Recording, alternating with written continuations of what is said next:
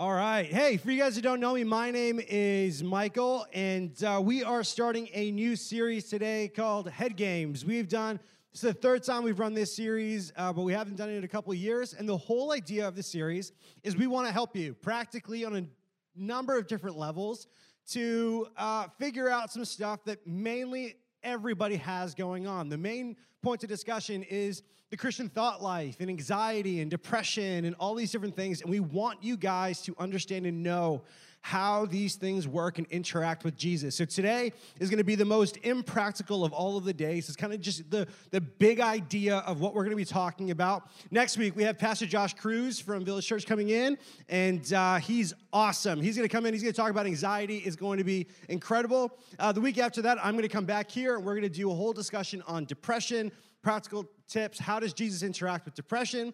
And then the last week, what we're going to do is we're going to have three registered psychologists who come in and they are going to do basically like an interview and q&a through a bunch of different questions that we have to help you guys on a very practical basis. So that's the whole point. We want to help you in ways that jesus interacts with your thoughts and your mind and anxiety and depression and all of those different things. And we hope that you would join us through the whole thing. If you have friends who suffer and deal with these kinds of ideas we would hope that maybe out of any of the weeks that next week is one of those weeks where you go, I'm going to give it a shot. I'm going to bring them out to youth just so they can hear Pastor Josh go and explain a practical way for a Christian to live through anxiety. And I know that hits so many different people. And this is why we want to do this series. Today, this is Canadian statistics, approximately 5% of male youth and 12% of female youth aged 12 to 19 have experienced a major depressive episode. That's probably 12 people in the room. The total number of 12 to 19 year olds in Canada at risk for developing depression is a staggering 3.2 million. It's about 9% of the population. Once depression is recognized, help can make a difference for 80% of people who are affected, allowing them to go back to regular activities.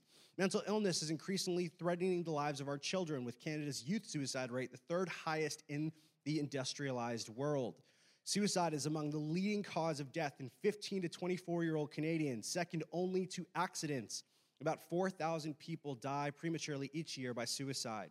Schizophrenia is, youth, uh, is the youth's greatest disabler as it strikes most often in the 16 to 30 year age, uh, age group, affecting an estimated one person in every 100. Surpassed only by injuries, mental disorders in youth are ranked as the second highest hospital care expenditure in Canada. And in Canada, only one out of five children who need mental health services receive them. This is why we want to do this. It is out there, it is prevalent. Everybody talks about it. And it's so weird for me, if I'm honest, because when I was in high school, which honestly wasn't that long ago, anxiety, depression, mental health, these were not conversations we were having. I'm sure it was there, I'm sure it was around, but this is not a buzzword like it is today. It is everywhere. And so, what we want to do is, at best, not to tell you, you suck, you are doing bad, do better. That's not what we're trying to do. What we're trying to do is say, hey, we want to come alongside of you. We want to hope that Jesus interacts with you through this series in such a beautiful and meaningful way. That the Spirit is just at work in your hearts, that something changes and transforms, that the beauty of the gospel hits you in such a manner that things look like there's a positive trajectory.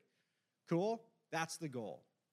So, what we're going to do is we're going to go through a couple different verses. We're going to run a, a, couple different ways, and hopefully, we just start picking a bunch of strings together, bring it all together, crochet into this beautiful masterpiece, and get a bit of a vision of where we are going. So, if you have a Bible, we're going to start in 1 Corinthians chapter 2, 11 to 16, uh, and this is a very beautiful passage of Paul talking about the mind of Christ. And the mind of Christ is one that's super interesting because I think about uh, last week I wasn't here. I heard Zach did a great job, and uh, I was in London, England. So I'm hanging out with like the Queen and going like, Queen, like crumpets and tea, whatever. So like we're hanging out, and I'm around there, and I just started thinking about traveling and going all these different places, and it blew my mind. Going, if I was lost anywhere in the world, the first place I would go to anywhere in the world is a church. And within that church, I would find people who are on the exact same page as me. Isn't that crazy? Like, no matter where I am in the world, no matter where I am, I can go to a church and I will find like minded individuals in there who believe in Jesus, love the gospel, want to, want to share the gospel, understand the implications of his resurrection. Like, I will find people who notice that everywhere. And Christianity is one of those places that doesn't have a beginning standpoint or a hub. Uh, when you think of uh, Hinduism, you think of India. When you think of Taoism or Buddhism, you think of China or parts of Asia. When you think of Christianity, there's not one place that holds all the keys. And that, for me, is a beautiful thing that the like-mindedness of Christ is all over the world and is spread everywhere. This is what 1 Corinthians chapter 2 says about our minds, wisdom, and the Spirit of God. For who knows a person's thought except the spirit of that person which is in him? so also no one comprehends the thoughts of God except the Spirit of God. No one comprehends the thoughts of God except the Spirit of God. Now we have received not the Spirit of the world, but the Spirit who is from God, that we might understand the things freely given us by God. Verse 13. And we impart this in words, not taught by human wisdom, but taught by the Spirit, interpreting spiritual truths to those who are spiritual. 14. The natural person does not accept the things of the Spirit of God for they are folly to him, and he is not able to understand them because they are spiritually discerned. The spiritual person judges all things, but is himself to be judged by no one. For who has understood the mind of the Lord so as to instruct him? But we have the mind of Christ. We have the mind of Christ. Let me pray, and uh, we can get going. Father, we just, uh, yeah, we would just ask that you send your spirit.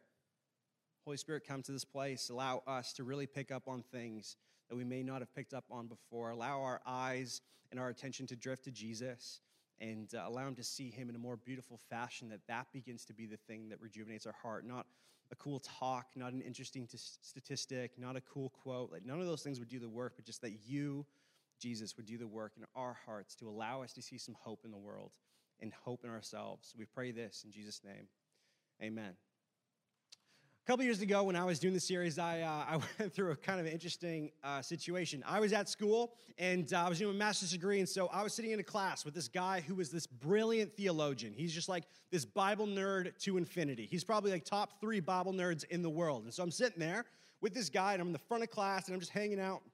I'm wearing this long cardigan, and uh, we, this, these classes are like four hours long. So right in like the one and a half hour mark, they take a break. And so I'm like, okay, I get up, I go to the cafeteria, I'm hanging out, and I'm just like, hey, I, I don't want coffee, because when I drink coffee, sometimes I'll get like, like I just go crazy, and I'm like, can't control myself. I'm watching YouTube videos, it's a thing. So I'm like, I don't want coffee, and like, don't give me like the tea nonsense. I don't want none of that. Like, what's what's like a good middle ground that's like something good? And he goes, in like the weirdest tone, he goes, I got Pellegrino. And I was like, A, you're a drug dealer. You know, no one talks like that. And then I was like, what colors? And then he goes like, oh, I got yellow and orange. I'm like, yellow? No one chooses yellow. Give me the orange one. So I got the orange one, and I'm hanging out, and I'm just like, okay. And the, the, the break time kind of ends. So I don't even have a, t- a chance to like drink it. So I'm like, oh no. So I put it in my pocket, and I, and I start to hang out. And uh, I'm sitting in class, and as I'm sitting in class, it's kind of like some time goes by, and as I'm sitting there, I'm, I'm, sitting in such a way where like the can is like over here in the seat, and it's like kind of uncomfortable, whatever. And my wallet, my wallet uh, is is it's a great wallet, but it has this like metal thing at the back here.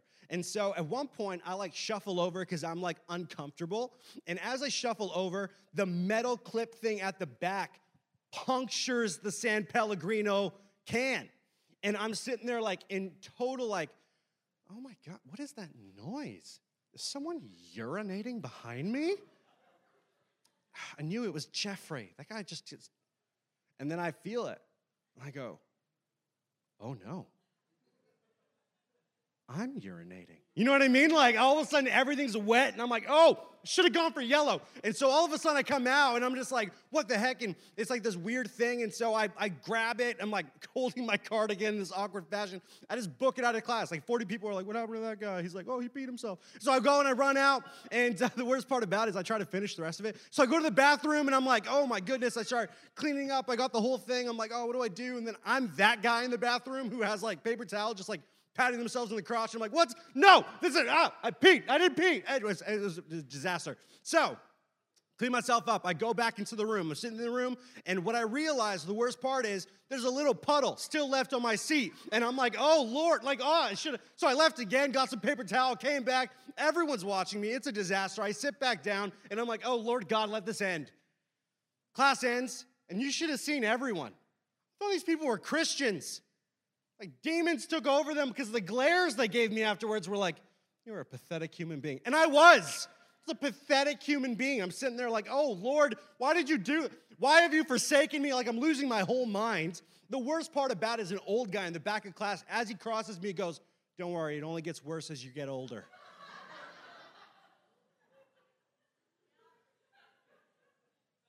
Traumatized. So now I'm like, oh my gosh, like I peed myself in class. No, I didn't pee myself. Like I started believing it. You know what I mean? It was awful. I get into my car and then I'm sitting there and I'm thinking about it. I'm like so embarrassed and shame just starts like, oh, I'm the guy who peed himself in class. But it wasn't me. It was the Pellegrino. I should have got the yellow. Like I just kept on going and over and over and over and over and over again. And I thought about like I'm driving. I'm like 40 minutes into my car ride and it just flew like this because my mind is just, woo, like it's gone. And then in an instant, I sat there and I remembered the actual class that we were having. The class is in the book of Hebrews, and we were learning about the ascension of Christ and Christ being at the right hand of the Father and his authority over the world and all things and the beauty of that moment. And it like caught me totally off guard. Where all of a sudden, all the shame, all the weirdness, all the thoughts that I was going through my mind completely disappeared because my attention went somewhere else. And that somewhere else was so beautiful and was so overwhelming that it relegated every other thought that I could think in that moment and completely took over. It's the mind of Christ. And the crazy part about living in anxiety and depression and thoughts of the mind is so difficult because at some point, what you have to realize is that if you, if you call yourself a Christian, you have a real enemy out there. Satan is a liar. And if you're sitting here going, oh, I can't believe you believe in Satan, like the devil, who are you? You're the, you're the minority of the world. The majority of the world believes in an evil spiritual entity. The majority of the planet believes in spiritual beings. And what happens in those moments is that if you, before you were a Christian, were an enemy to God and God gave himself to have you as an ally, if you switch sides, you still have an enemy. And the ploy of that enemy is to allow you and to constantly remind you and point your attention not to Jesus, but is constantly trying to point your attention to your sin and not your Savior. That's the ploy, that's the goal is to move you from thinking about your sin rather than thinking about your Savior. Listen to 2 Corinthians 10:5 that we destroy arguments and every lofty opinion raised against the knowledge of Christ and take every thought captive to obey Christ. That's a really big deal that we take every thought captive, every thought captive. Have you been sitting there in your room watching Netflix or a dumb show and you realize that your mind starts going on a predict on a, a, particular moment that happened in your day that was embarrassing or weird, or you thought about and you're like, I can't believe I did that, and you start spiraling out of control until 20 minutes go by and you're in a place that you never even knew that you started with, and all of a sudden you feel shame and discord and a hatred about yourself that you're like, How did I get here? My question is, why didn't you stop? There is no overlord going over top of you, going, Er, you must continue. There's nothing over you saying you must continue to think of yourself this way, but you choose to. Because the weirdest part about it is that this idea of hating yourself, of, of thinking negative thoughts about yourself, is something that you have been so surrounded by in school, in conversation, maybe even in your families, that you've normalized it to the point where you say, this is what life is really supposed to be. And it's not. That for Christ to take every thought captive, to think about the things that you think about and really like grab those and go, no, no, no, no, we're not doing this today, is the idea and the goal of a Christian with their thought life.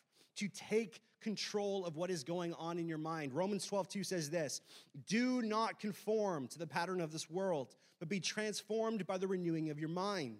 Then you will be able to test and approve what God's will is his good, pleasing, and perfect will. To renew your mind, to transform what you're thinking about, the ideas that are going into your mind. Dallas Willard, who's this brilliant guy, says it this way The ultimate freedom we have as human beings is the power to select what we will allow or require our minds to dwell upon.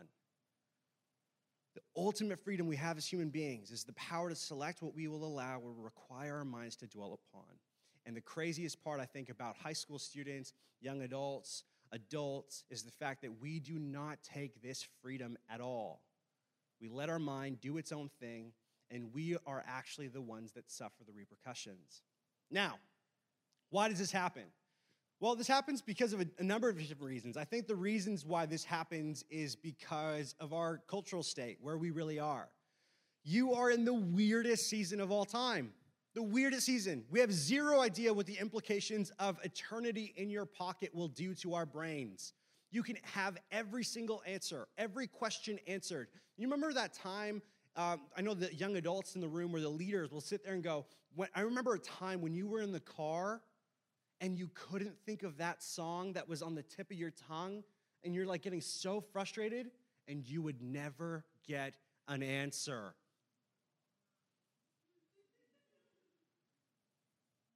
That was the worst. But now you're like, you just hum into your Shazam. It's like, boom, tells you exactly what it is.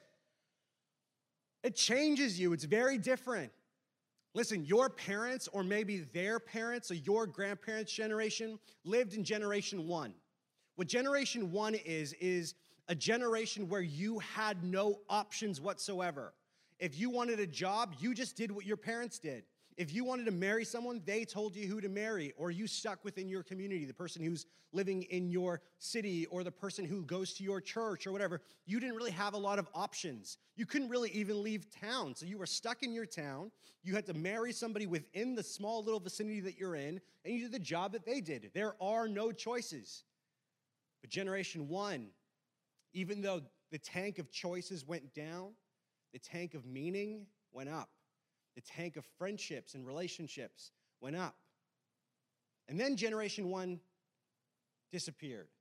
And we went to generation two. And generation two was your parents, or maybe even some of us as young adults, who are sitting there, and now you can choose whoever you want to marry.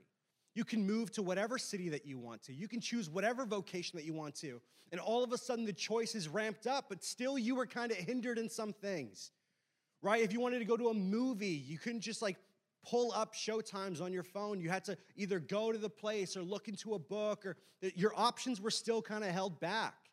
If you wanted to watch a certain TV show, you had to wait a week every single time. Horrible. You don't just upload seasons. Like, that's a game changer.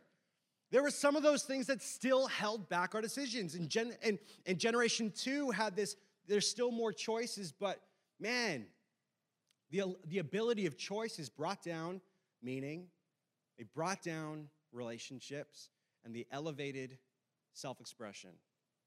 What you live in is not generation one, which now around the world still exists. You go to places of Africa and the southern hemisphere, that's still there. Some places are generation two, Latin America, Asia, some places are still in generation two. You are in generation number three. Generation number three looks like globalization, that more teenagers around the world look exactly alike. They're all wearing the same kind of clothing. They all generally look the same. They all like generally the same kind of music. That everybody around the planet looks almost equal. It's crazy. Technology, you can talk to anyone everywhere whenever you want to. You can fly to any place in the planet that you want to if you have enough money. You can move from country to city to back to country to another country. You can go wherever you want to because of the availability of your day. You are obviously connected in every which manner, and the tank has grown in absolute freedom, but it's gone even lower in meaning and has gone even lower in relationships to the point that the freedom that you have been given has become oppressive to you. It hinders your abilities. You don't know how to reduce your freedom to see meaning, and you are oppressed by endless possibilities. Think of your high schools.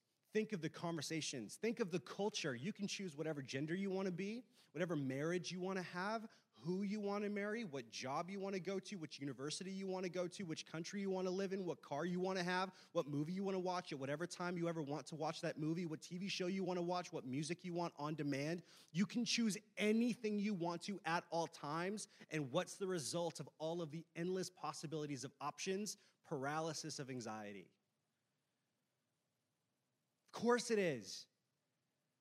And what we're trying to give you is not a bad you, bad you. That's not the goal. But what we're trying to get you to see is men, this is something that has been thrust upon you, something that no adult or any of us have figured out, but this is something onto you.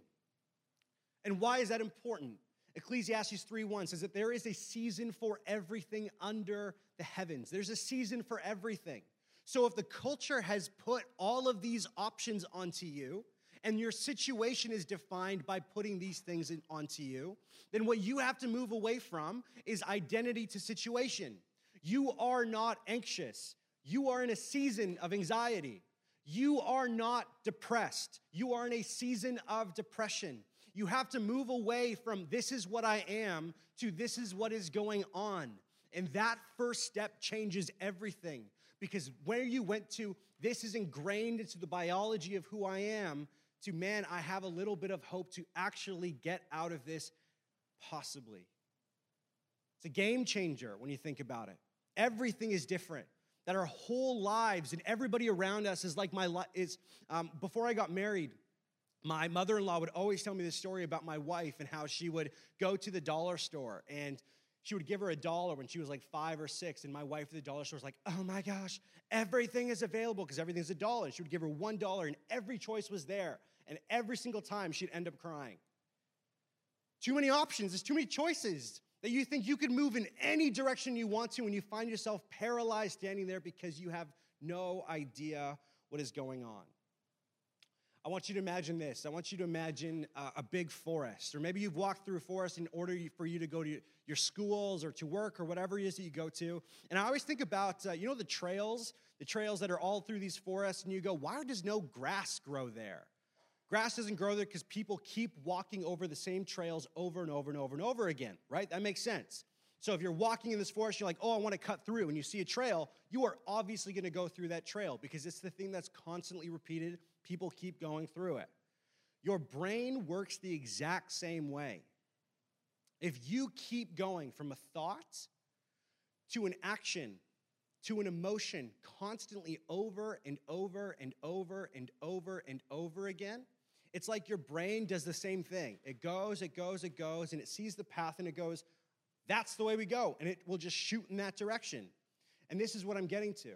What I'm getting to is that if you, in your mind, do not have forgiveness, the thing that Jesus so wants us to have, then things begin to just go over and over and over again. This is what I mean. If you have a friend and you and your friend got into a very big fight, big fight, you went from best friend to I hate you certain little things about them begin to remind you of them. Maybe it's their shoes, it's their purse, it's the smell, it's the perfume, it's where they live, it's, it's what sports they play. And every single time you see one of those things, it reminds you of them, and then automatically you're just like, oh, I'm in a bad mood. Every single time you're walking in the mall and you see a friend who has the same purse as the friend that you don't want to think about, you automatically just, oh, I hate that. Isn't that crazy? That you're so easily connected to small, little, tiny things that change your mood completely. So, man, I do not have to get you to make a mistake. I do not have to get you to be embarrassed or shamed of something in your life. Man, imagine what the devil has to do. Just has to show you a purse. Just has to let you smell a smell. All of a sudden, your mood changes who's really in control? I think the mind of Christ is one that takes every thought captive. It's one that chooses what thoughts they want to dwell on. This is incredibly important. Philippians 2 1 to 11 says that the mind of Christ is defined this way. So if there's any encouragement in Christ, any comfort from love, any participation in the Spirit, any affection and sympathy, complete my joy by being of the same mind. So, what does the same mind look like? Having the same love, being in full accord and of one mind. Do nothing from selfish ambition or conceit, but in humility count others more significant than yourselves. Let each of you look not only to his own interests, but also to the interests of others. Have this mind among yourselves, which is yours in Christ Jesus. It's so often what I would think and believe that depression and anxiety and some of these situational things come about is because, to be honest, if I look at myself, I look at my life and I can pinpoint all the horrible things I do. I uh, leave the towels on the ground, and my wife hates it, and yet I still do it. Sometimes people text me and I forget to text back, and I do it all the time. And it's like I don't grow in that thing. Sometimes I tell a little bit of a white lie and I keep going along with it. Sometimes I just totally push away from any kind of relationship. Or it's the fact that I hate vulnerability, so no one's ever gonna know about me and I try to run away. Or the fact that when I think about one time when I'm gonna be a father, I'm like petrified because I'm going, I'm never gonna be a good one of those. There's constantly all of these things that if I just wanna pick apart myself, I, there's no discipline. Um, I have not intelligence as people give me credit for. I cannot stick to a plan. I'm too um, everywhere. I'm not organized. I'm not um, put together as much as other people. Man, if I keep on looking at myself over and over and over and over and over again, and all I do is keep my eyes on myself, of course I'm going to be down. But I think the goal of what this is saying and what he is trying to get to you do nothing from selfish ambition or conceit, but in humility count others more significantly, significantly than yourselves, is basically trying to make the point of get your eyes off of you. Get your eyes off of you. You will disappoint yourself more than any person in the world will disappoint you. But Jesus will never disappoint you. That there's a joy that when you have his spirit with you, a joy, an actual joy of love and peace and graciousness to other people. That God's affection for you moves you in such a way where you go, man, life is better. Life is grander. Life is great. And I'm not saying it's easy. But there's a buoyancy to your spirit that doesn't just allow you to go down and sink to the bottom of the ocean. Think about those times where you're at a pool and you have a beach ball and you try to grab the beach ball and you put it under the water, you try to step on it, and all of a sudden you like biff it and you fall off and the beach ball flies up into the into the air. And you try to do it again, you grab the beach ball and you're like, okay, I'm, no, I'm really gonna get this time. I'm gonna sit on it and you put it down, you try to get under the water and you just flip off again and the beach ball goes, there's a buoyancy to it. There's an inability for it to be held down. I think that's the Christian spirit. I think that's the Spirit of God working in you, where it's no, life is not easy. It will push you down. But do you have the buoyancy of dedication and trust in the Lord that He's constantly pushing you up? Your mind has to be transformed to believe such a thing, to believe that you are moving closer to the image of Jesus, because that is what's so important. Dallas Willard puts it this way that spiritual formation in Christ, which is basically becoming more and more like Jesus. Spiritual formation in Christ moves towards a total interchange of our ideas and images for His. That Jesus relegates every idea, Jesus changes everything. There was a season where I remember being in a, in a season of just absolute anxiety and depression. There's panic attacks. I remember there was times where I would go to my house and I'd be freaking out and just weeping and I could not control myself from crying. And I was sitting there over and over and over again. I remember calling a friend who had dealt with something similar and I'd asked her like, "What do I do? What do I do? What do I do?" And I remember just playing worship music and just like weeping and crying and it happened over and over and over and over again. Now, I'm not saying this is a get rich quick scheme. I'm not saying that this is going to be the absolute solution to your problems right away. But what happened to me is in those moments of absolute like terror, I prayed more than I ever thought I would pray in my entire life. And one point in my prayer, I thought about Jesus. I thought about him on the cross. I thought about the idea that I was his enemy, and the gospel story almost meant way more to me than I ever thought before.